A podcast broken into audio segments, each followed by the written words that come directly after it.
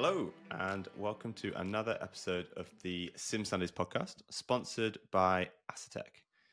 This week, we have an incredible guest. We have Steve Alvarez Brown, also known as Super GT.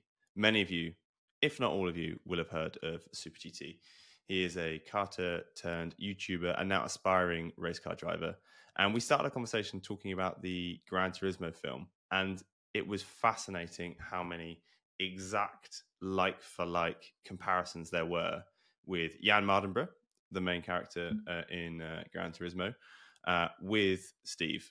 And it was really fascinating to kind of like unpack that and talk about his journey from karter at the age of 11 all the way to now with his over 800,000 followers on YouTube and what looks to be an undoubtedly successful racing and content creating career. Steve, thank you very much for your time. We went well over what was planned, but I think we were both enjoying this conversation. So thank you very much. I found the conversation really enjoyable. Remember, if you race Gran Turismo and you want to race within a league so that you don't get crashed out turn one of Monza, as per, head over to GridFinder and find yourself a Gran Turismo league and get involved. Steve, welcome to the podcast. How are you doing? Thank you very much for having me. I am doing very well, thank you. How are you?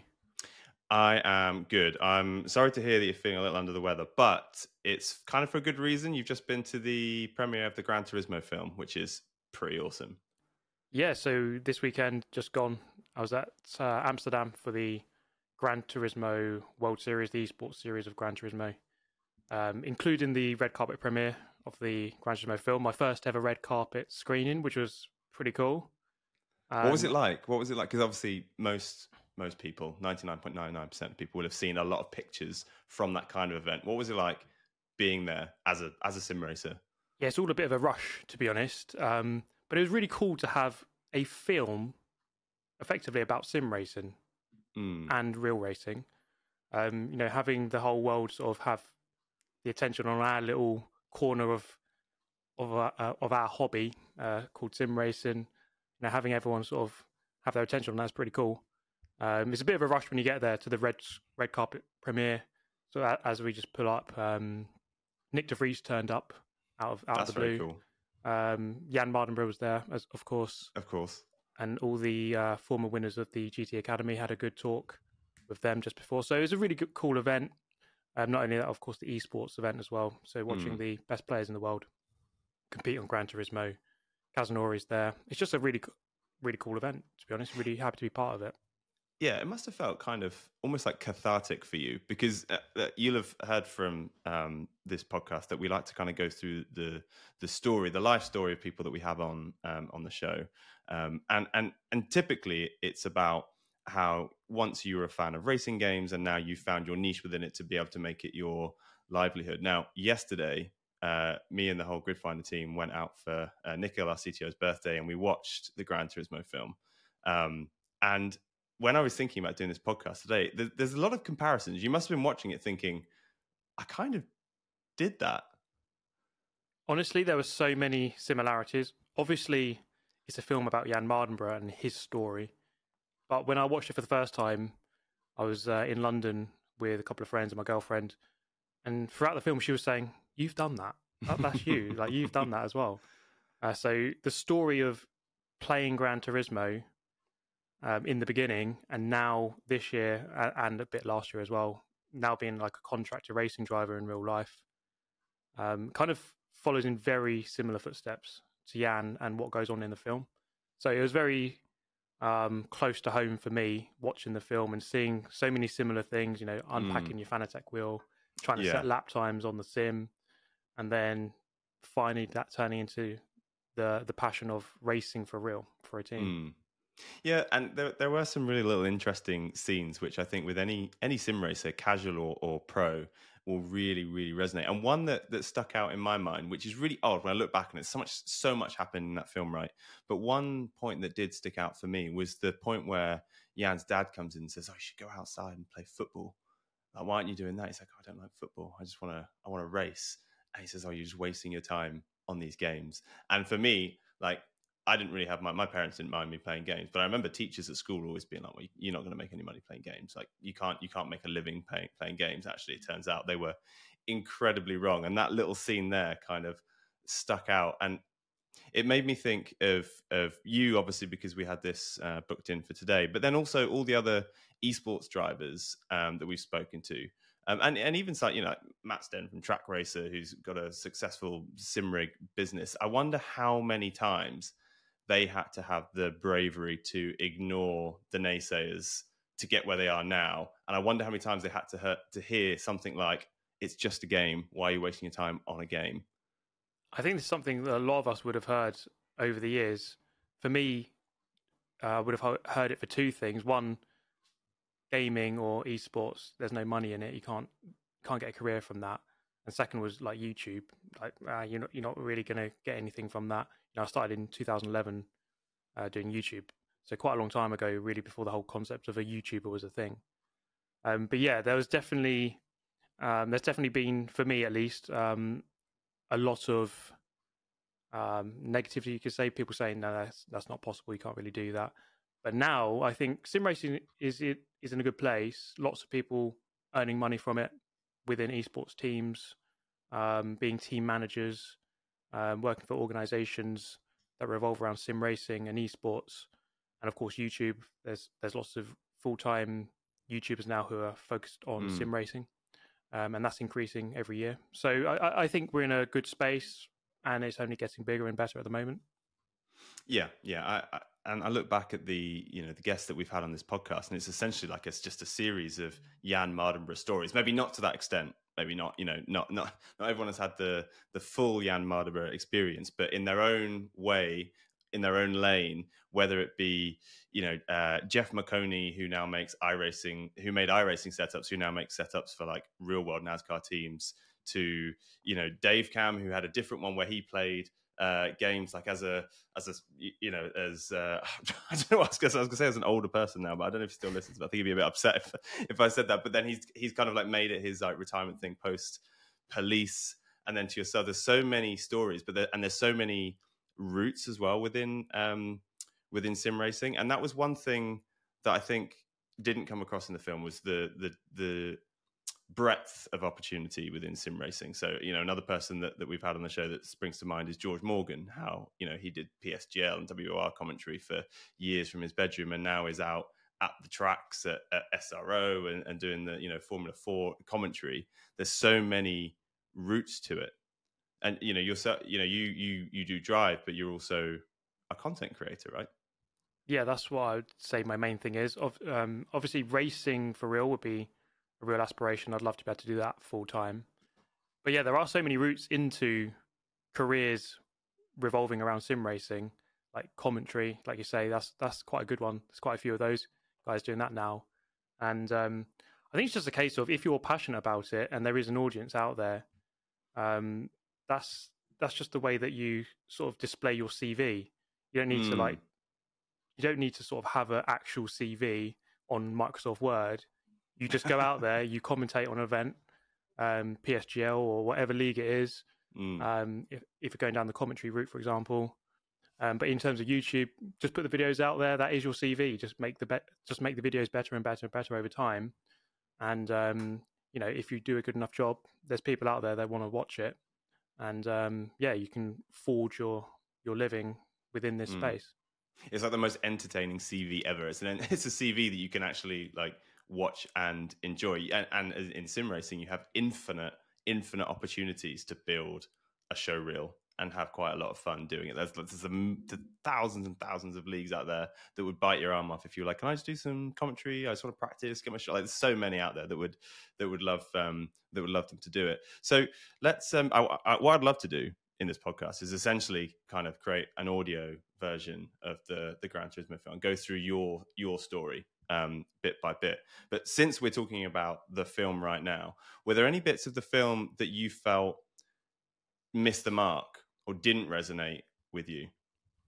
There are going to be some spoilers here, I suppose. One of the things with the racing scenes, which for me were a bit hit and miss, I felt like they did look very dynamic. The ones that recorded for real looked pretty good, and they did look pretty racy. But then you had the CGI at the same time, which didn't look quite right to me. Hungaroring was used a lot. And that was a proper actually moment when in the cinema we had all the GridFinder team there, and when it happened we were leaning because that's Hungaroring. Like, oh god, we're those people. I suppose they had to make the film cater to all of us guys who know everything about sim racing and all the tracks. We know all the tracks. We know that's Hungaroring instantly, and it's not Le Mans. But then they have to make it one that, you know, the ordinary viewer who doesn't really know much about racing can watch the film and enjoy it. And I think they cater enough to both. It would have been nice, obviously, to have the real Le Mans, the real Silverstone, and not Hungaroring for everything. But the racing scenes were a bit hit and miss for me. In terms of just the general story, I think it did a good job of just portraying a kid who has a passion, a clear passion for something. He has to fight lots of adversity to achieve it, from his parents, from people at the track. Some of his mechanics didn't really get on with him. Other people within the paddock, other drivers who don't want to get beaten by the gamer kid. So I think in that sense, it was just a good story of someone who had a passion and just had to fight for their dream. Yeah, and specifically to do with the point you just made about reception in the paddock. Obviously, you're a sim racer who has now spent time in the paddock. Did you ever experience something similar when you were doing racing and something slipped out, like, you know, some kind of opinion that you might have about a setup or a line or whatever it was, and you have you ever been shot down in the same way? Sometimes, yes. A lot of it, yeah. I mean, comments within the paddock, things like, let's say I come back into the pit lane after a long stint and I'm quite exhausted. You know, people can have an offhand remark about, in the sim, it's not very tiring. But it's a weird, for me, it's always been a weird thing that the way that an identity is attached to you. You are a sim racer, therefore you know nothing about real life. But it's funny because I've been racing karts since I was 10. I've been racing like my whole life. I mean, like, I'm fairly decent shape. So to have that sort of label attached to you that you're just an overweight gamer that can't do anything for real, it's a bit short-sighted. Perhaps it's just like a very poor attempt at humor. They don't really know what to say. They just say something that first comes to mind. But yeah, it does happen, unfortunately. Yeah. And sometimes the motorsport community can be a bit, I don't know what the right word is. Tribal? They don't like something different. It has to be like, it can be a bit political at times, unfortunately. But for me, you know, I just try to avoid that, just try to ignore it. I can just try and do better than I was doing yesterday. And over time, we'll see where my career goes. Who knows? But there's always going to be some doubters out there somewhere. Yeah, I mean, it's interesting hearing you say, I wonder where my career will go. I say you've already established an enormous amount, an amount that a lot of people would probably strive to achieve as an end goal. And it's obviously that attitude that has made you achieve so much so far. Okay, so let's do our own Gran Turismo film. Let's start from the beginning. For those who don't know the story of Super GT and Steve Alvarez Brown, take us back to the beginning, the first point in your life where you suddenly thought, racing. You know, the first memory I have would be my mum buying a PS1. And on that very first day when we got home, I was playing V-Rally and Ridge Racer Revolution. We bought like 5 games, but I didn't care about the other 3. I just wanted to play the racing games. I was very competitive. I used to always try and race against my mum. She was actually really good on these racing games, and my brother as well. So since then, I was always having an interest in racing, in cars. I used to watch Formula One as well back in the late 90s. The likes of Hakkinen in the McLaren Mercedes, that was someone I always looked up to and respected. So yeah, for me, the racing journey started sort of late 90s in both gaming and in real life, supporting Formula One drivers. And then 2001, so on my 11th birthday, my dad bought me my first kart. So that's where the sort of the real life racing for me began. So at that point, I'm kind of doing gaming, I'm doing real life racing, and I'm watching Formula One drivers as well. So a nice mix of three things. That's really interesting. Have you ever spoken to him about why? Like, why did he buy a car? Because that's a big step, right? To invest in a car. Had you done like a Drive and Drive before that point, or was it just like, here's almost like a gift, a toy, let's see how you enjoy it? Like, was there ever an ambition, you know, was there any other kind of thoughts behind it? It was kind of agreed upon that we'd get that kart. We live, or used to live, very close to Buckmore Park kart circuit. And if you drive past on the M2 motorway, you can look over and see it. And I used to always look over and see these karts going round. And I thought, I really just want to do that. I love the racing. I'm watching Formula One and I'm doing racing on video games at that point. So I'm seeing this track. I'm like, wow, I just want to have a go on that. So we did have a go in one of their Arrive and Drive karts for like half an hour. And then it was pretty much agreed upon that we'd get my kart a couple of months later on my 11th birthday.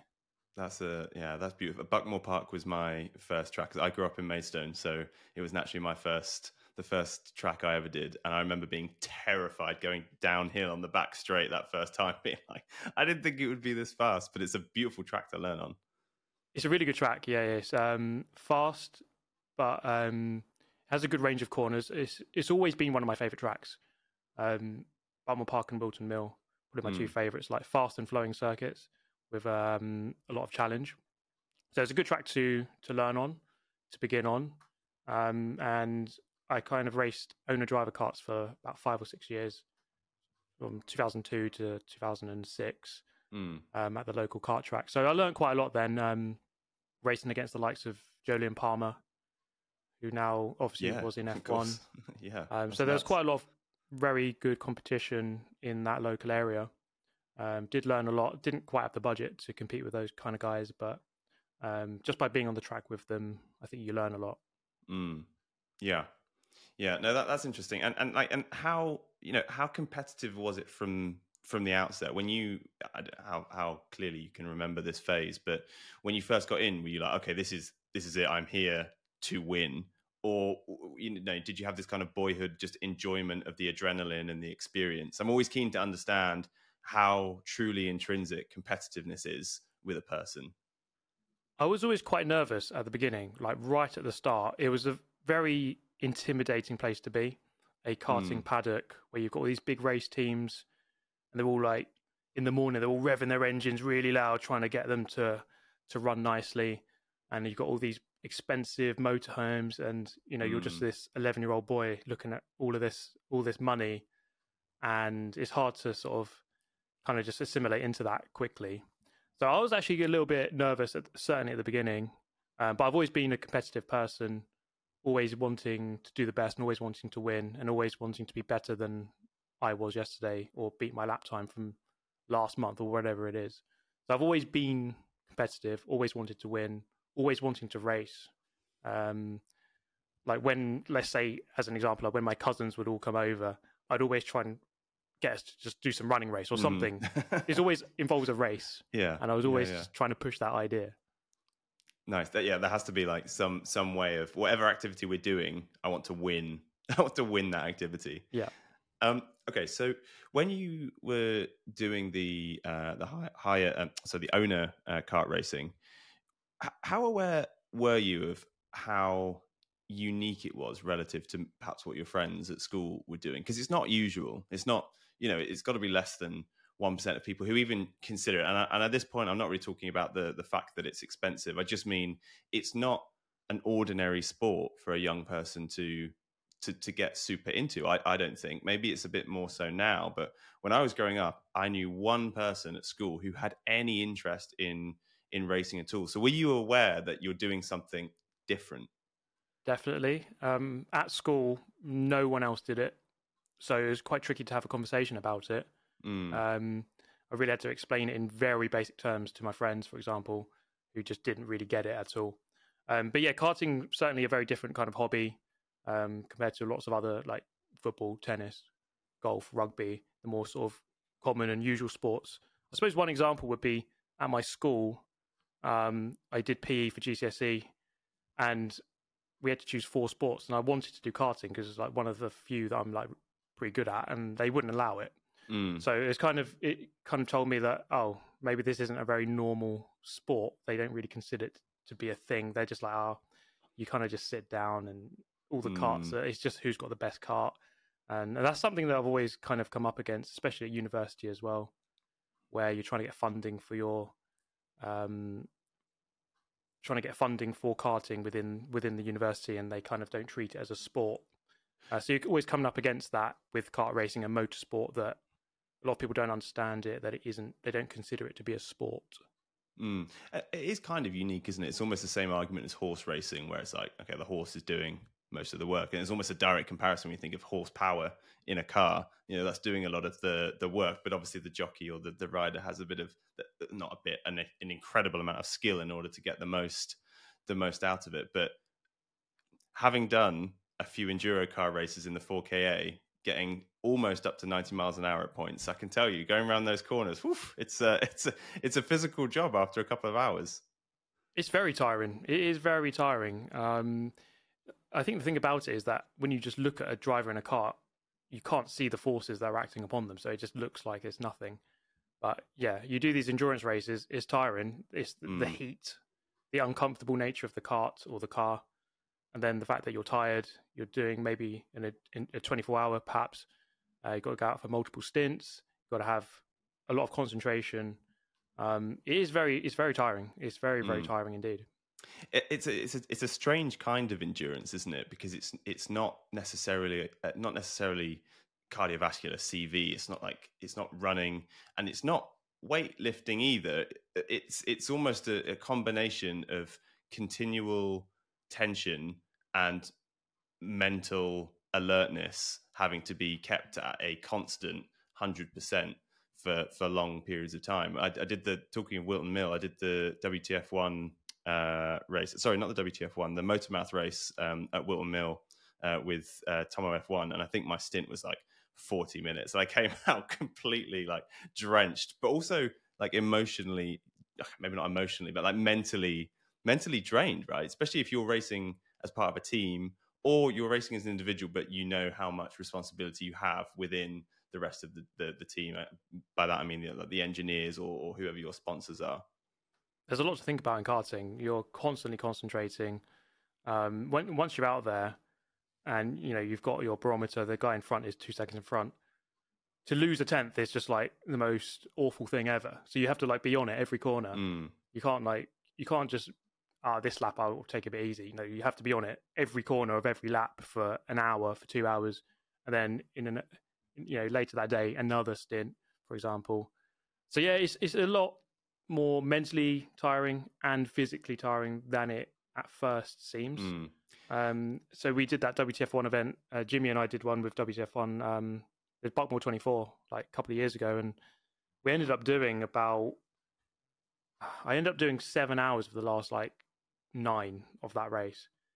So that was, I did like a 2.5 hour, then went back in, and then went back out again for another 2.5 hours. It was just absolutely, I don't know how I survived, to be honest.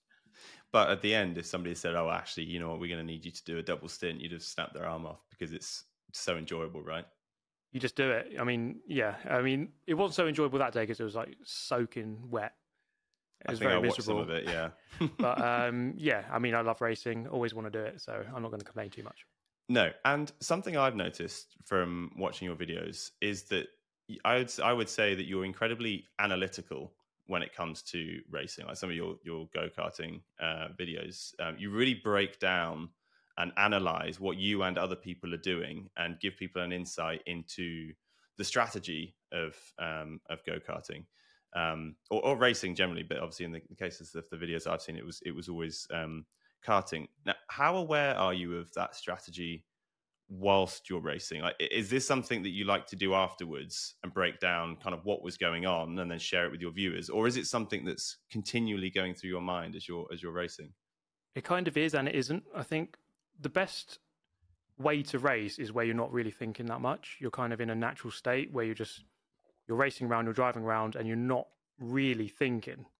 You might be thinking a little bit, of course, but for the most part, when you're just in that flow state, that's probably when you're driving at your best. So for me, when I'm racing, I don't really think too much, but then it's afterwards when I like to go through, this is what I was thinking at this point. Oh, this guy here, yeah, I'm going to try and engineer a move into the following corner by getting him off the line or something like that. But I've always enjoyed being analytical and trying to describe things clearly so that the viewer can learn something. Yeah, it's interesting because obviously with karting especially, the strategy almost comes down to two brains under high tension trying to outmaneuver each other. It's like a rapid game of chess under pressure. Do you think that element of it carries across directly to sim racing? I think that is the biggest crossover between real racing and sim racing, the sort of the mental aspect of it. Physically, sim racing doesn't really feel anything like a car to me personally. Just doesn't feel like it at all. It's more the mental aspect, the decision making, feeling pressure. Should I defend? Should I not defend? Can I get this guy to go narrow so I can get him on the exit? Being consistent, not making a mistake after, let's say, a 20-minute race. Can I just do 20 minutes without making one mistake? Hitting my brake marker every time. It's that kind of thing which I think really carries over. To me, that's pretty much exactly the same from sim to real. And I suppose sim racing gives you the opportunity to like super fine-tune your almost like your self-discipline to be able to achieve that level of consistency that to replicate in the real world would cost hundreds of thousands of pounds. Yeah, exactly. Yeah. You really don't get many chances or much seat time in the real world. And therefore, when you do step in, you don't want to be messing about and getting it wrong. So it is a good preparation, I think, to do sim racing. Let's say you're doing 20-minute races in real life. Can you sit in a sim for 20 minutes, do 20 minutes and not make one mistake? If you can keep repeating that, I think it will carry over. And when you go into that real car, you'll just feel much more settled and you'll just be able to carry out the laps as you like. Okay, so let's carry on the journey then. So you said you did 5 or 6 years of owner car racing, and you said it was just 5 or 6 years. I know you still do bits now, but what happened to kind of end that era? Yeah, so that era came to an end really because of budget. You know, my mum and dad aren't the richest people on the planet, so you know, spending many thousands each year to try to compete just wasn't really viable. I've got 3 other siblings as well, so you know, money wasn't always forthcoming. We kind of transitioned into hire karting, which at first I didn't really enjoy. It was a bit slower, but I did many years of that, and I did enjoy it. Like, I really found a lot of friends there. Hire karting is, there was more balance to it. I found it more fair in a sense. Especially in the weighted categories like Club 100. I just felt like there was more balance. Whereas in owner driver, you just know that someone could just be spending £100,000 a year and they're just going to beat you. There's not much you can do about that. So hire karting was a nice transition. I did that for many, many years. Club 100 I did from like 2008 until about 2019 or 2020. Right, okay. So I did many years of that type of karting. And what would you say, like, you learnt the most from like the Club 100 period? Because I've heard a lot about Club 100. We spoke to Scott Mansell, and he is like the biggest advocate of Club 100. Like, absolutely swears by it. It should be on every aspiring driver's roadmap. And he kept saying you'll learn so much from Club 100 that you just can't get anywhere else. But what was that? Yeah, a couple of things. Like one thing I learned was how to put a championship campaign together. Interesting. Rather than just turning up to each race and just thinking, right, I'm going to try and win this race. Sometimes settling for second and being like, okay, I'm going to play the long game here. Maybe if I went for a move, I could have got a penalty and I would have dropped. There's been incidents where, let's say, for example, I remember one at Wilton Mill. I couldn't get over this for weeks. I was in third and it was the final lap and I went for a move on the outside. And I got run wide off of a curb through the Ashby hairpin, and I went down to about 8th. And it was the final lap. I couldn't do anything. And I thought, I could have just stayed in third. I would have had a definite third.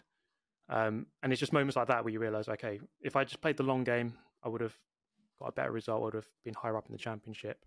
And another thing is just the sort of the very fine little games that you get on the track.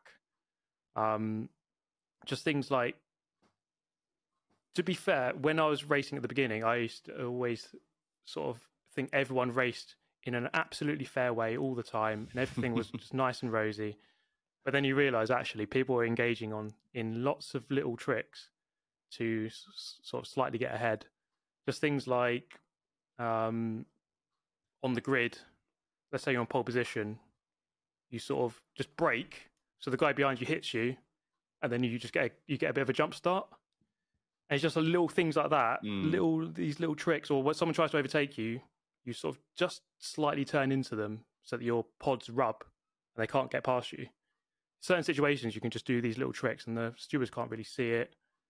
And then I was on the receiving end of lots of these little things. I was like, oh, okay, I get it now, right? You can do these little tricks and you can actually just get a slight advantage by doing them.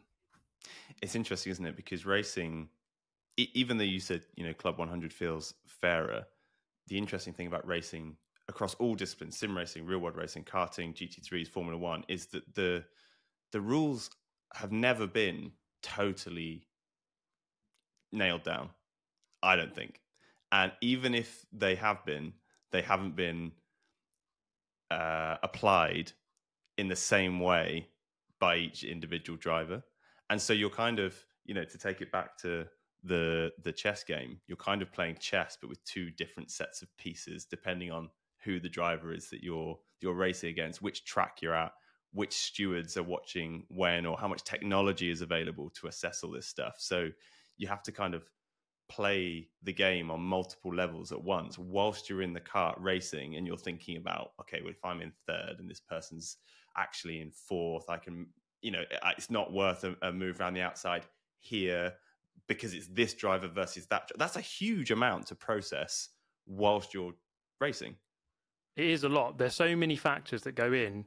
And like I was saying, my approach was a bit more naive in the beginning, where you kind of just assume, well, that's the white line, therefore I cannot go past it. It's like, well, what if the stewards aren't looking? Then you can. Like, I know that sounds really bad, yeah, but there's so many situations where everyone just runs wide on the corner. No one gets a penalty. So you think, okay, so you can run wide.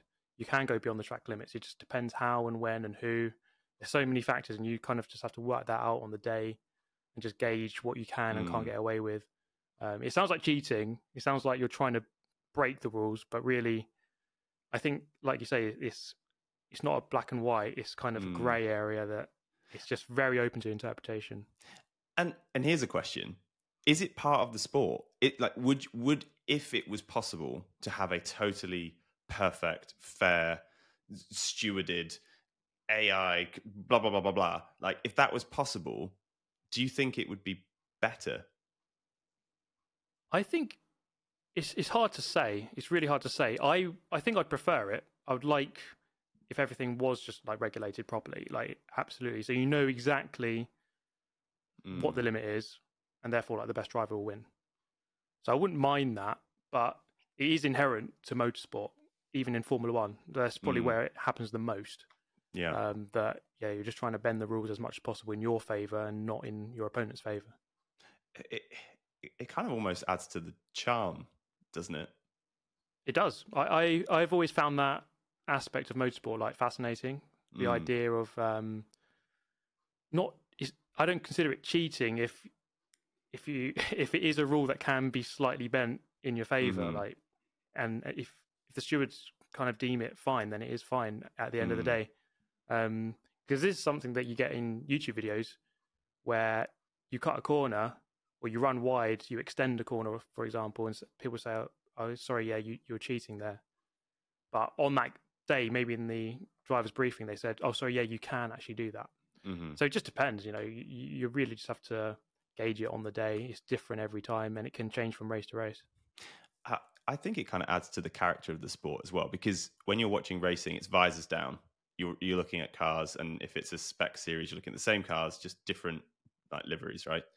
And so it's difficult to know the drivers, and not many series have done a good job, other than Formula One, I would say, and Formula Two, I'd say, of getting, behind the visor for viewers. And so you are just watching cars trying to get in front of one another, but the saving grace, I think, has always been the charm of the sport. And that's, well, sadly, the danger is, I don't think there's any denying that people have, there's a certain allure to motorsport because it's dangerous, but also because of the character that's created by track and series combinations.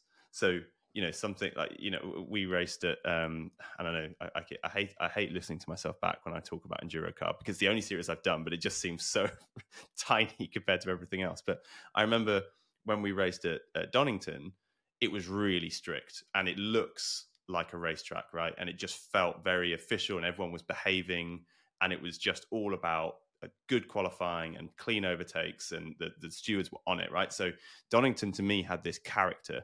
Then when we went to Cadwell, it was totally different. It's so narrow that from the first couple of laps, half the cars on the grid have got two wheels on the grass because there's nowhere else to go.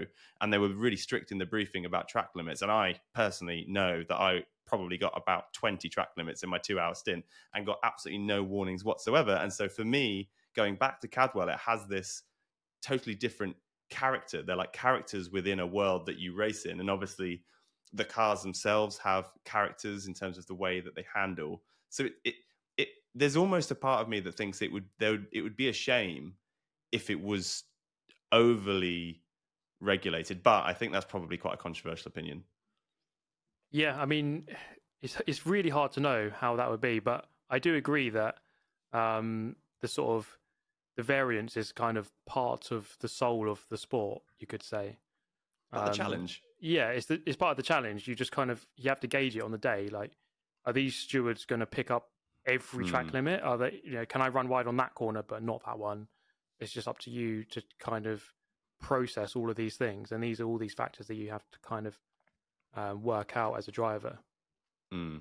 Okay, so where did YouTube come into all this? At what point? And perhaps the most interesting question I like to ask is, before you created the YouTube account, and you probably have one to watch stuff, but before you created, like, you decide I'm going to make an account, I'm going to start streaming, what was the motivation behind it? Like, why did you first buy that webcam to start making videos?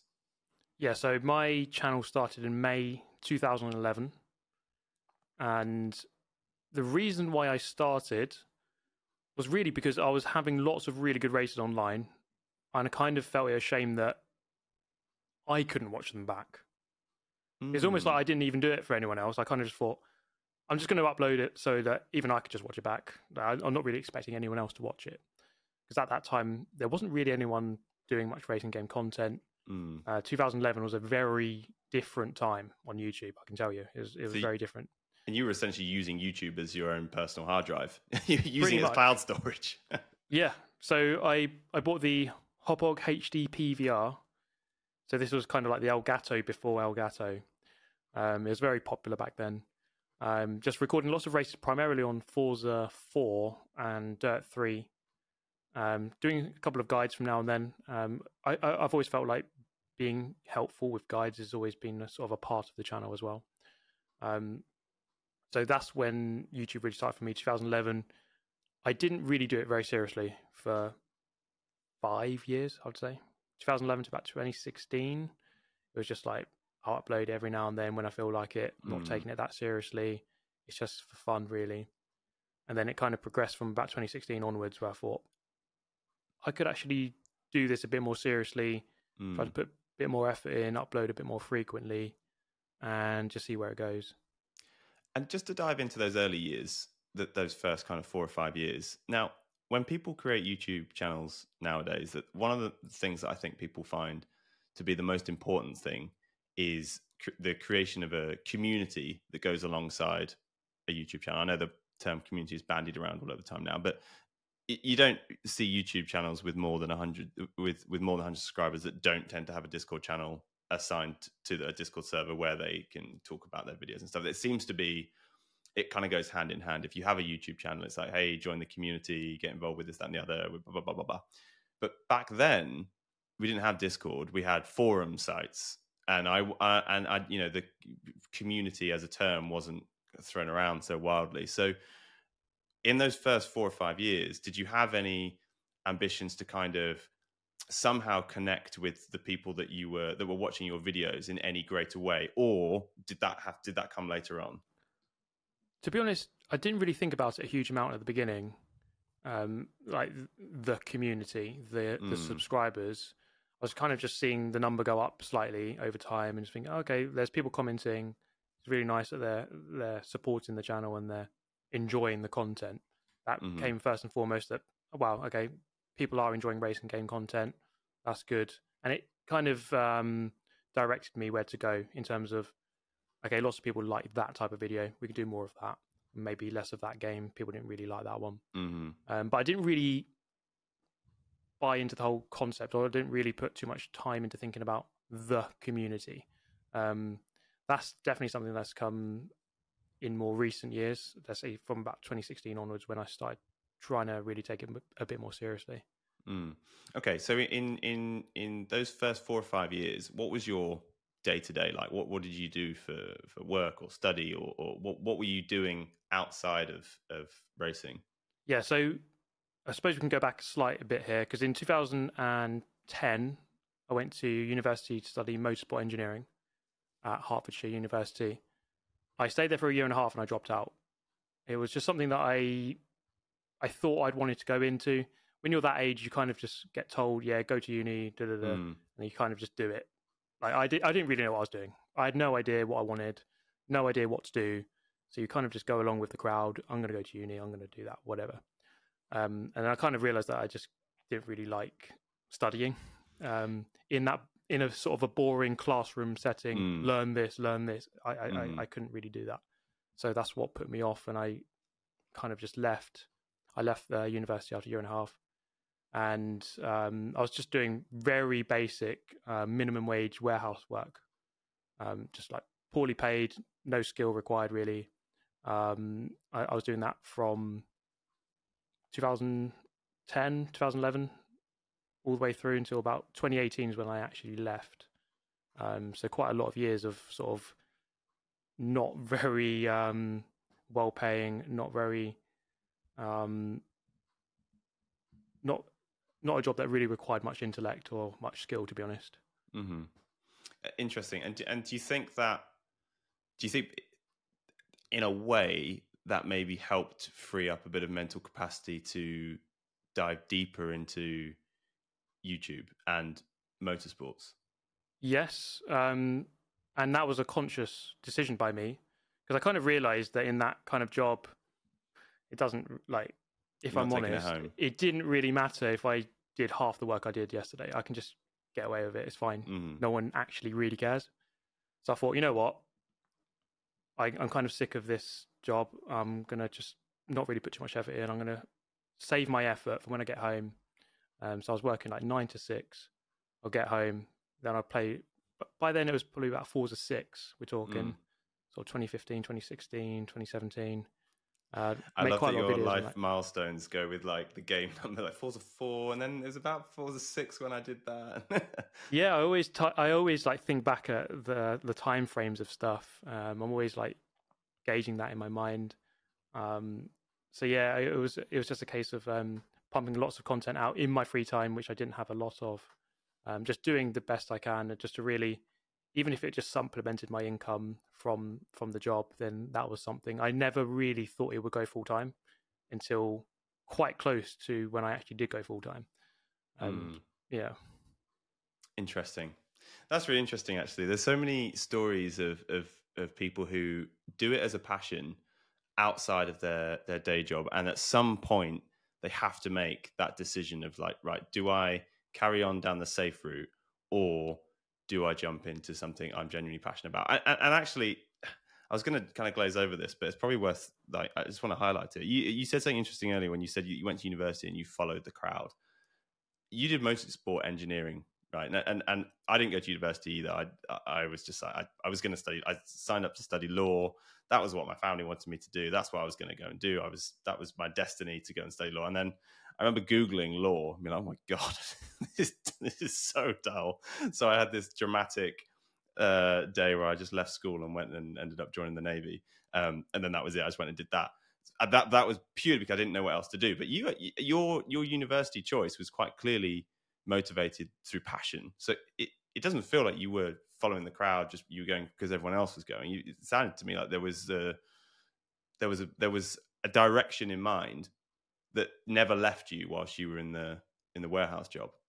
The way that I through uni. Yeah, the way that I processed that now, that whole time was kind of, I didn't know if I should get a job or an apprenticeship or go to uni. I knew that I wanted to do something to do with racing and motorsport. So that's kind of how that happened. I'll go to university because that's what you're meant to do now, I guess. Mm. And there's only one thing I can do, that's motorsport. But then I kind of realized, you know what, that, when I was there, I just really didn't enjoy the theory of it all. I just wanted to be the driver of the car. I didn't really care so much about the physics behind it. I really cared more about, can I get in a car? Can I drive it quickly? Can I drive it quicker than all the other people? That's all I cared about. And that's why I enjoyed the University Karting Championship and doing stuff like that.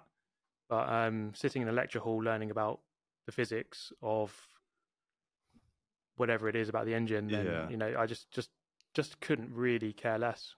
So there is another perfect direct link to the Gran Turismo film, where there's a bit in it where Jan Mardenborough, I think it's his mum, or which was Jerry Halliwell, which freaked me out a little bit. I wasn't excited. I hadn't seen that ahead of time, and when she came off the screen, I was like, "What? This? I wasn't ready for that."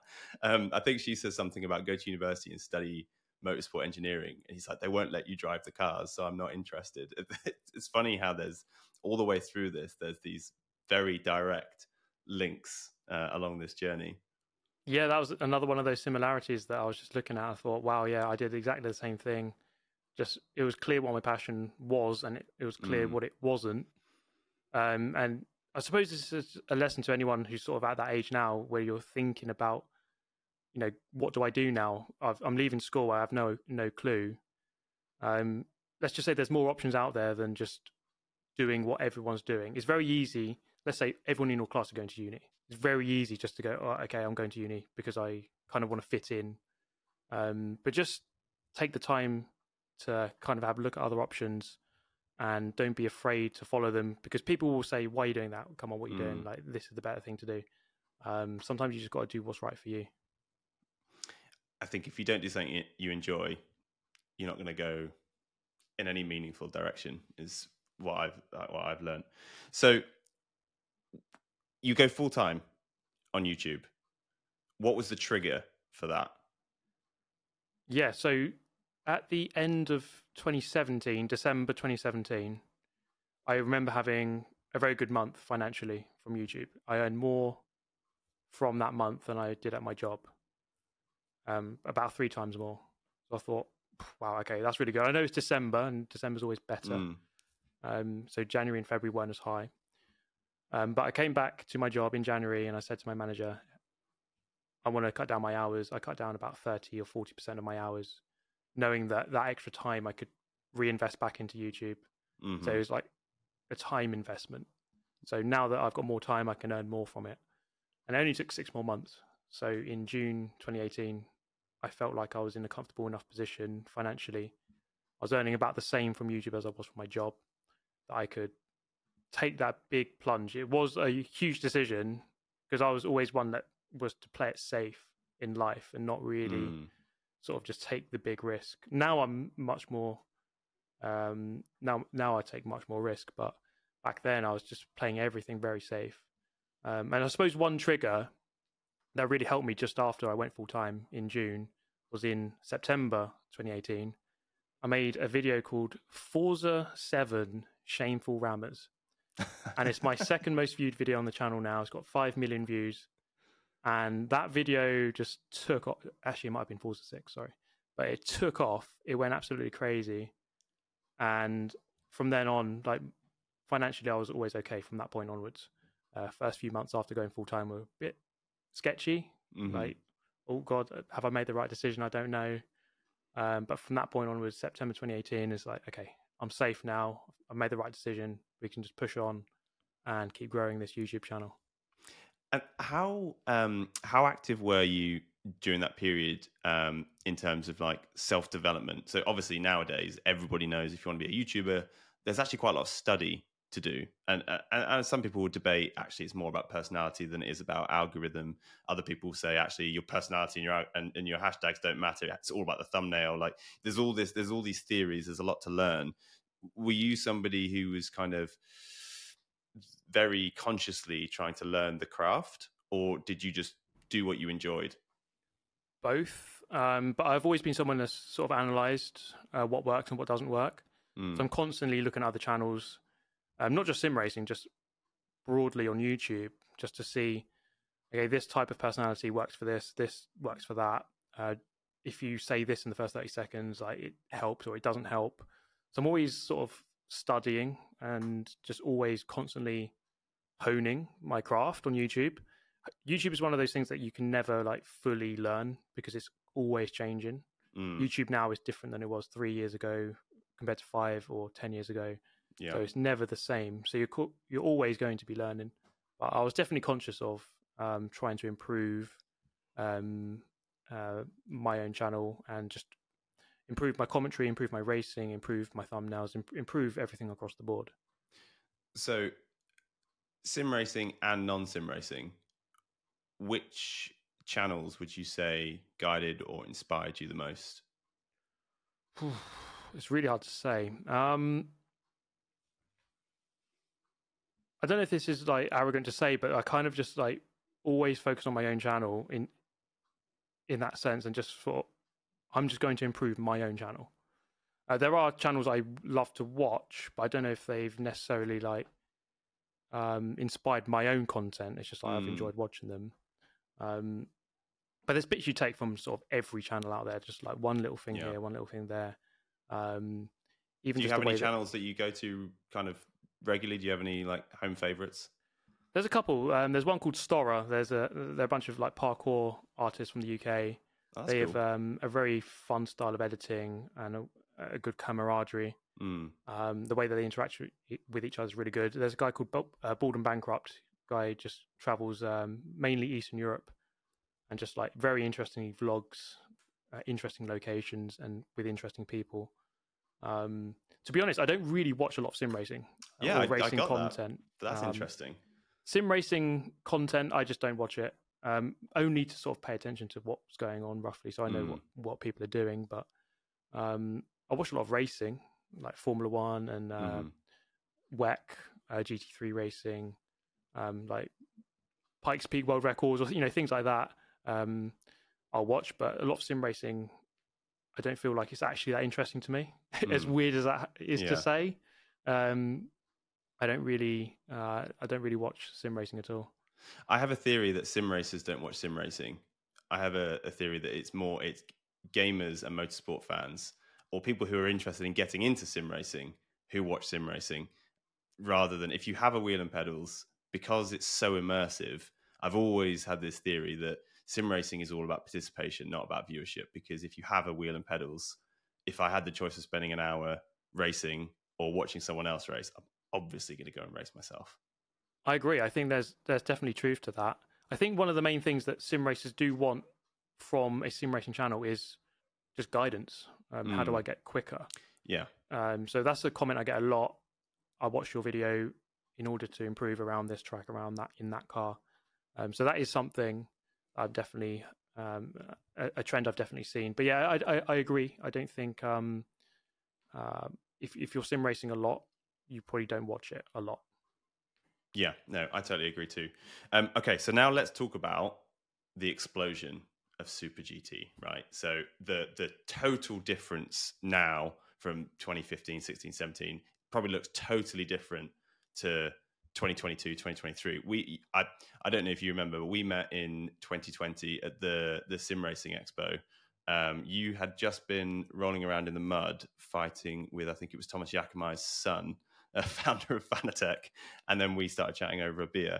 And in my head, that was not because of this moment, but that was probably the moment where you were on the steepest kind of trajectory towards what your channel and your own brand is now. I agree. I think the last few years have been a crazy couple of years, to be honest. When I think back at all the events and things I've been to, it has been really good. I would say it kind of stems from 2017 in April that year, I went to the Forza Racing Championship event. It was the first event I've got invited to ever because of my YouTube channel. So, okay, like this is a positive beginning. I'm going to an event now. They've clearly seen my channel, so that's good that they've recognized me. And like progressively since that year, I've been invited to like more and more events over the years. But like you say, yeah, 2020, I think it's 2021 Sim Racing Expo at the Nürburgring. Oh yes, it was 2021. You're right. 2021, yeah. Post, yeah. Yeah. So if anyone wants to know why I was wrestling Thomas Jacamiah's son, I don't even know why. Why was I wrestling him? We were like, I got him in a headlock and I had him rolling down the hill. I was like punching him in the head in front of Thomas, the CEO of Fanatec. Yeah, that was quite funny, to be honest. That was a pretty crazy house party. I was talking to Alessio from AK Esports at the time, and Aris from Kunos, and we saw you. It was like a play fight. It was like a joke. But then neither of you wanted to be the last. You know, you both want to be the last one in the play fight. So the play fight is actually escalated to you rolling down the hill. And it was quite wet. It was very funny to watch. Yeah, it was quite funny, to be honest. It's always got to have a laugh. But that event at the Sim Racing Expo at the Nürburgring, managed to get a couple of laps in Fanatec's. They have an M2 CS race car. And that was kind of my first like really cool experience of a race car around like the coolest track. So I knew that things are going in the right direction, and since then I've been lucky enough to be invited to so many cool things like that, such as, you know, driving the Veloce Extreme E car. And, you know, that's quite cool. A prestigious thing to be able to even drive that for 5 minutes was pretty cool. And then, you know, this year we've been doing the Bilstein Race Project at the Nürburgring. So it's been quite a crazy ride. I can't even remember all of the things that have happened in the last sort of 2, 3, 4 years, because there have been so many. But yeah, the trajectory has been very positive. Yeah, I mean, this podcast would be about 3 hours long if we went through absolutely everything and all the projects that you've been able to do and all the kind of brand ambassadorships that you've been able to do. Like one of the ones that stood out to me when I was just doing a bit of research for this project was the Radical project that you did. Tell us a bit about that. Yeah, so last year I was trying to really get into a lot more car racing. So last year was my first year of car racing. I was meant to be racing at the Nürburgring last year. It kind of didn't happen. It kind of fell through. But in order to race at the Nürburgring, you need an international racing license. So in order to do that, I did a bunch of different races, Mazda MX-5s and VW Fun Cup. And later in the year, I did a Radical race. So I've got a manager who tries to like find different brands that I could race for and be part of their brand. And we settled on Radical in the SR1 at Donington, which was the first sort of foray into a downforce car, which was really interesting to get used to, because you've got this sort of invisible grip that you kind of have to believe in. You kind of have to turn into the corner too quickly, but then just believe that it will grip, and it will. So it's kind of a really hard thing to grasp when you're in a car and it's real and you're going 100 mile an hour or quicker, that you're not going to crash. Like the car will grip. So that was something to get used to. I did have quite a big crash. A car was quite erratic in front of me, and I got on the power a bit too quickly. Car did a 180, and the next car round smashed head on into me. I mean, I don't even want to know the speed, but a very scary, visceral, and real moment. Luckily, I came away unscathed. The car didn't. But surprisingly, they said no to me racing again after smashing up their car. But again, not to keep coming back to this, but so I love the bit in the film where they're constantly saying, "You got your FIA license." They kept shouting that at Jan Mardenborough. So obviously, there was it's not really a spoiler because it was kind of common knowledge, but there is a crash whilst he's going through that process, and it's kind of obviously not to the same extreme. But you had that same experience. Now, I imagine, if I can assume that when you were sim racing and you had these visions of one day racing, you must have thought, well, when I race, I wonder how I'll react differently, knowing that I could crash, and a crash means so much more. So again, I've just made that assumption. Was that something that you were conscious of? And after the crash, how did you reflect on it? I think it is something you think about. You know what? I think more about crashes in terms of the financial or reputational penalty rather than physical harm. Like, I don't really think, oh no, like this is going to hurt. I could crash and I could get seriously hurt here, or worse, you know, you could get killed on a racetrack. It can happen. I think more of like, this could cost a lot of money. This could be bad for my brand. People won't want to take me on as a racing driver. So it's something I think about, but probably not in the way you'd expect. Yeah. And so, and you know, after you had your crash, obviously, I know you didn't race with them again, but you've done other races. The first time you get back in the car, is it on your mind, or is it just you're back to, okay, I just don't want the second financial and reputational penalty? To be honest, I didn't really think about it. You just get back on with it. I had quite a big crash in 2021 karting at Wilton Mill. Went around the first corner, there's a wet patch, hit it straight into the wall, kind of fell out of the cart. I was back out in the next race, didn't really think about it. You kind of just have to get on with it.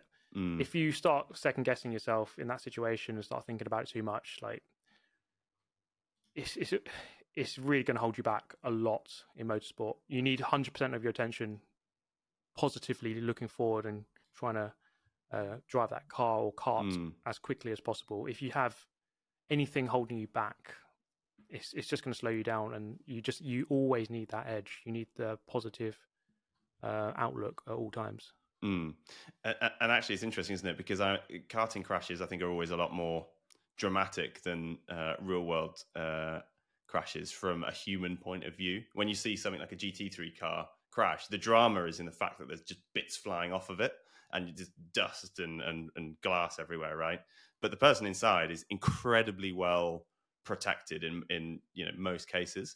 Whereas karting, I do a bit of like championship, like arrive and drive karting, and I've seen a couple of accidents. And when you see a body flail, it's very, very, like I had a guy who crashed in front of me. I hit the brakes and I was just shocked because the guy landed on his feet and ran towards but his body was in a very unnatural position when he was in the air. But then when he landed, he was on his feet. I was like, how have you gone from sitting in the car to standing on the track, but with a very strange transition?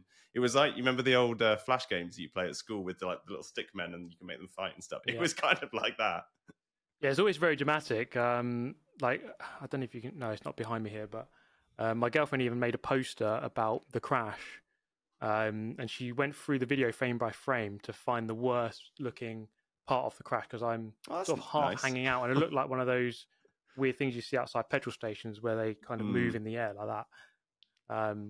But yeah, always quite dramatic. I've seen some pretty big ones on TikTok where people, I don't even know what they're doing. They're kind of smashing into the wall, even quite slow, and they just flip over. And some of the most dramatic stuff you see in karts, yeah.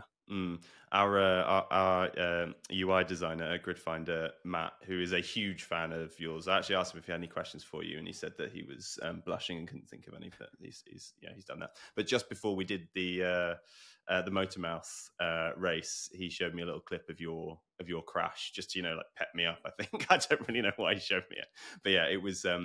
It was quite something to watch, and it kind of makes you realize kind of how the further up you go, that it's almost like a diagram that crosses over, where the higher up the motorsport ladder you go, the more financial and motor and reputational damage you do, but maybe the less bodily harm you do. And so you the fear changes. It swaps from pain to kind of, you know, reputation and wallet pain. Yeah, I agree. I think certainly since jumping into cars, I mean, touch wood, but I feel a lot safer, and I know that if I have a crash, it's going to cost a lot of money. I probably won't experience as much pain. Having said that, I did have quite an innocuous crash last year in Mazdas, and someone hit me in the rear quarter, and I spun, but it sort of yanked the wheel, and I had sort of a wrist injury for like 7 or 8 months, pretty bad. So that was kind of a bit of a warning that, you know, like even like a small looking crash can actually be quite bad. Yeah. Okay. So moving on from crashes, what's next for you? Good question. So for me, it encompasses two things really. One is sort of the YouTube side, and I feel like on YouTube this year I've been very hit and miss. I've been a bit quiet at times, largely with the lack of time because of sorting out real racing. But I really want to tackle YouTube a bit better. I feel like my channel's in a good place. I've got a really good following, a good community who really do support me. But I feel like I could do better. I feel like if I look at it in a pure perspective point of view, I feel like my performance on YouTube this year is maybe a 5 or 6 out of 10. I really think I could upload better, upload more, stream more. That's something I want to do as well. Stream on the channel, because I haven't streamed for over a year.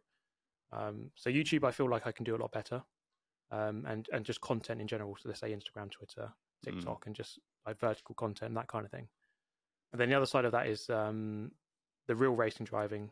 So this year and next, with the Bilstein racing team, we're racing at the Nürburgring, aiming to do the 24 hours of Nürburgring, which is, you know, a very prestigious but very dangerous and intimidating race. So that is a very cool thing to look forward to in the very near future, in the real world. Beyond that, it would be great to be a full-time racing driver. Whether or not that's realistic or possible, I suppose we'll see. But I suppose I'm tackling this with sort of a different avenue. You know, I'm not the absolute richest person in the world who can just pay for real world racing as they wish. But with the following, I think that is a very good way to attract sponsors. To be able to say, I have this amount of followers, I have X amount of impressions or whatever it is, I can get your product in front of this many people. And I think that's an alternative way to get into motorsport. So that's an avenue I'm looking at, trying to explore, see what we can achieve in 5 years. Who knows? I mean, I think the dream for me would be kind of a regular or even a paid GT3 driver.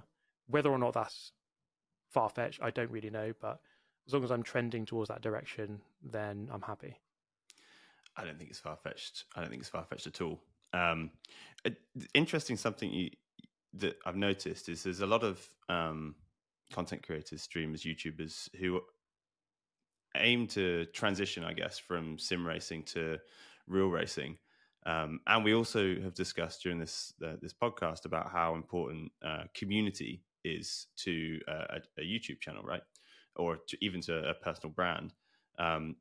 How happy do you think your community is to transition with you from the content that they joined for to the content that you want to go and have a go at? I don't think everyone's going to support that. I think YouTube is largely these days personality driven, and therefore most people kind of they subscribe because they like who you are as a person, the way you speak.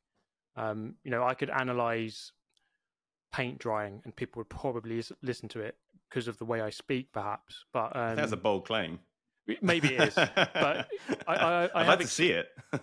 Maybe I'll do that video next. But but I think it's not a given that, you know, everyone's just going to simply support it. But it's not something I necessarily want to do. Fully transition everything to real racing. I always feel like I actually genuinely enjoyed sort of just the commentary over gaming content. I really feel like there's something I enjoy there. I really enjoy it. I think lots of people like to listen to it. And as long as people want to watch that kind of content, then I think I'll always be making it.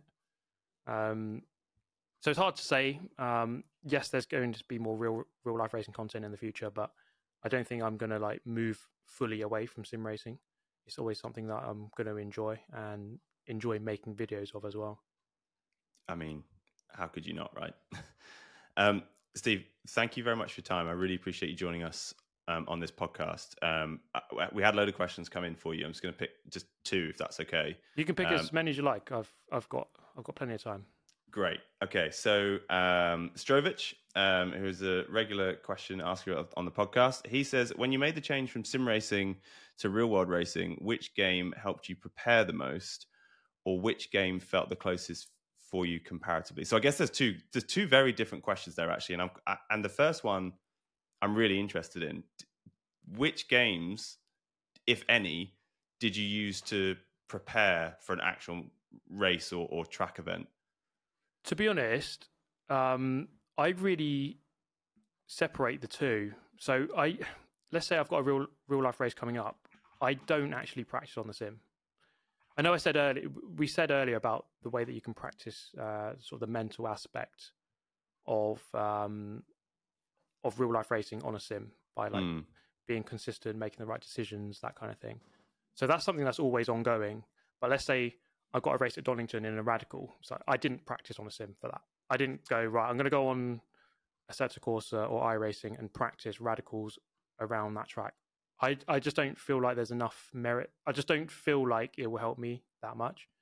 I feel like I just need to get in the car and feel what it feels like and just turn it on when it matters. Okay, so let me spin the question then, because on the face of it, that sounds like the exact opposite of the Jan Mardenborough story, but I guess it's not. I think what I'm hearing is that you're saying that you wouldn't necessarily do specific event-based practice for an event, but that doesn't mean to say that you don't think you'd be better at that track in that car because of the sim racing you've done previously. Yeah, exactly. So right. I still feel like there's merit in sim racing, which will boost your ability in a real car. So, my main sim is Gran Turismo. So that's the one that I feel like when I race on Gran Turismo, I'm making the right decisions as much as possible, defending when I really need to defend, letting someone go when I think they should go, trying to attack at the right corner, trying to get someone offline to get them at a later corner, trying to preserve my tires so I'm stronger later in the race. There's all these factors that do carry over, and that's sort of ongoing and never ending. So the biggest game that's helped me is Gran Turismo, as weird as that is, because it's not the most detailed. I know it's called the Real Racing Simulator, but for me it's the one that I've played the most, and I feel like it really simplifies the whole process of like, here's a race, try and do it as quickly as possible, trying to beat all the other people, and I feel like I can just jump in and do as many races quite quickly. So would it be fair to say that you see the merit in sim racing to improve your racing, but not necessarily the driving? Yeah, I feel like for me, it's all about decision making. That really improves from sim racing, I think. But just sort of the real visceral feel of what it's like to drive a car. For me, I have a massive disconnect between sim and real. This could be different between different people, of course.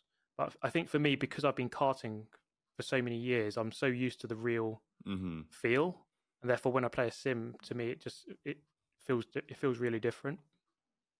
That's really interesting. I again, to bang on about my one Enduro car season, I found it incredibly useful. But I think that's because I hadn't really done the tracks that we were racing. So we were doing Cadwell Park and Donington and Snetterton.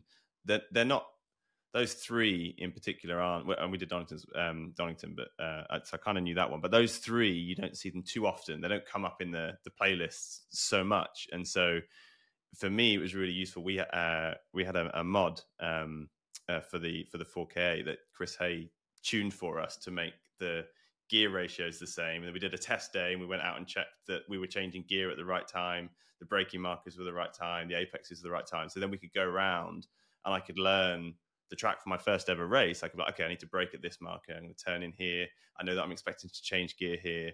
And I think for me, when you get to a track for the first time to race, there's a lot outside of the racing that can be quite overwhelming. You know, the driver brief, getting to the track, signing on, which wristband do you need? Have you got your helmet, the right sticker that you need? Are you going to go to scrutineering at the right time? Like, there's a lot outside of the racing that's actually quite overwhelming and quite a lot to process. So being able to, once all of that was going on, I got into the car for the first time and my head was a bit frazzled because we were making sure that everything was, that we were in the right place at the right time, with the right car, blah, blah, blah, blah, blah. Being able to go out on track and at least know the lines, the braking points, the turning points, when I was going to get back on the throttle, which gears I was going to be in, was a huge help to just fast track the process of getting to a stage on the track where I was, chasing tenths, not hundreds. Seconds. Yeah, I think that's really fair. I mean, for me, it's not something I've done in the past, but as I hopefully race more in the real world, and there's going to be tracks I haven't been to, like Snetterton, I've never raced there, and it's not been in many sims. it probably would be a good idea to jump in and just do a couple of sessions just to really, even just, like you say, fast track the process of, okay, right, I know the rough geometry of the track, so I can kind of just, I'm not as overwhelmed when I jump in. Because like you say, this is something that's very different between sim and real. In sim, you kind of just press start, go, it's all easy. But when you go to a real race, maybe like the seat isn't comfortable, but they're like, right, just go. Yeah. Yeah. Go. Or even my very first race, they went, right, go to Parc Fermé. Pardon me? And I have no idea where it is. And I'm just driving through the paddock aimlessly. It's just lots of these little things that, yeah, you just don't quite get in the sim, that in the real world is a little bit more intimidating. You're not quite sure of everything. And there's just a lot to think about. There's lots of things that can go wrong and play on your mind when you're out on the track. Yeah, when I first rolled up to the grid for Donington for qualifying, you go round the old GP track on the after the hairpin. That's where you start before you go out onto the track to start qualifying. And the slowest driver we're in a team of four. The slowest driver always qualifies first, right? So you go out and I warm the tires up basically and bring it in for the next person. But when we went out, we hadn't charged the fire extinguisher, hadn't been charged or plugged in. There was a light not showing, and the guy was like, "You need to do the thing with the extinguisher with the light." And I was like, "The what with the what?" So then, in the middle of the pack row, we're like three wide, all queuing up, ready to go. I had to do this very awkward 3-point turn, and you can't see backwards in a race car. Like you're not doing the whole like arm over the back seat, looking back with one hand on the wheel. Like that's just not how it works. So I was trying to do this very awkward 3-point turn without hitting any of the cars to then go back the wrong way down the track, back through Parc Fermé, back to the garage. Our radio wasn't working, and I turned up and I was just like waving my arms. Everyone was like, "What the hell's going on? Why are you here?" Qualifying starting. I was like, "Oh my god!" You learn so much like the first time you go to a track, but it's kind of a funny story afterwards. But there's a lot of stress at the time. So qualifying, going out onto those first 3 laps, at least I was like, "Right, I'm just gonna complete these laps." That's essentially my goal here, is to complete these laps. Yeah, there's a lot more complication than at first it seems. Just a lot of procedure, and a lot of it isn't explained to you. You're kind of just like in the complete dark about it, and you're out there on the track. And like I say, you just need 100% of your focus to be on the driving and not on, oh god, why is this button not working? I need to turn the traction control off. What's the process again? I can't remember. So just all these things. There's lots of things that can go wrong.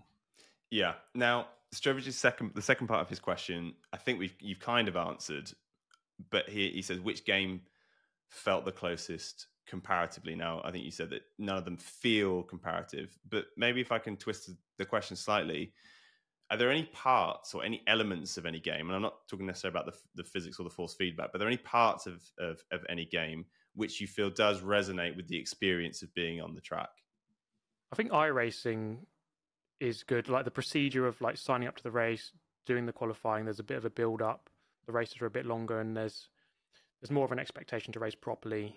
So I think iRacing has always done a good job of that. And I think iRacing is probably, for me, in terms of like the actual feeling of the handling of a car, is typically very good.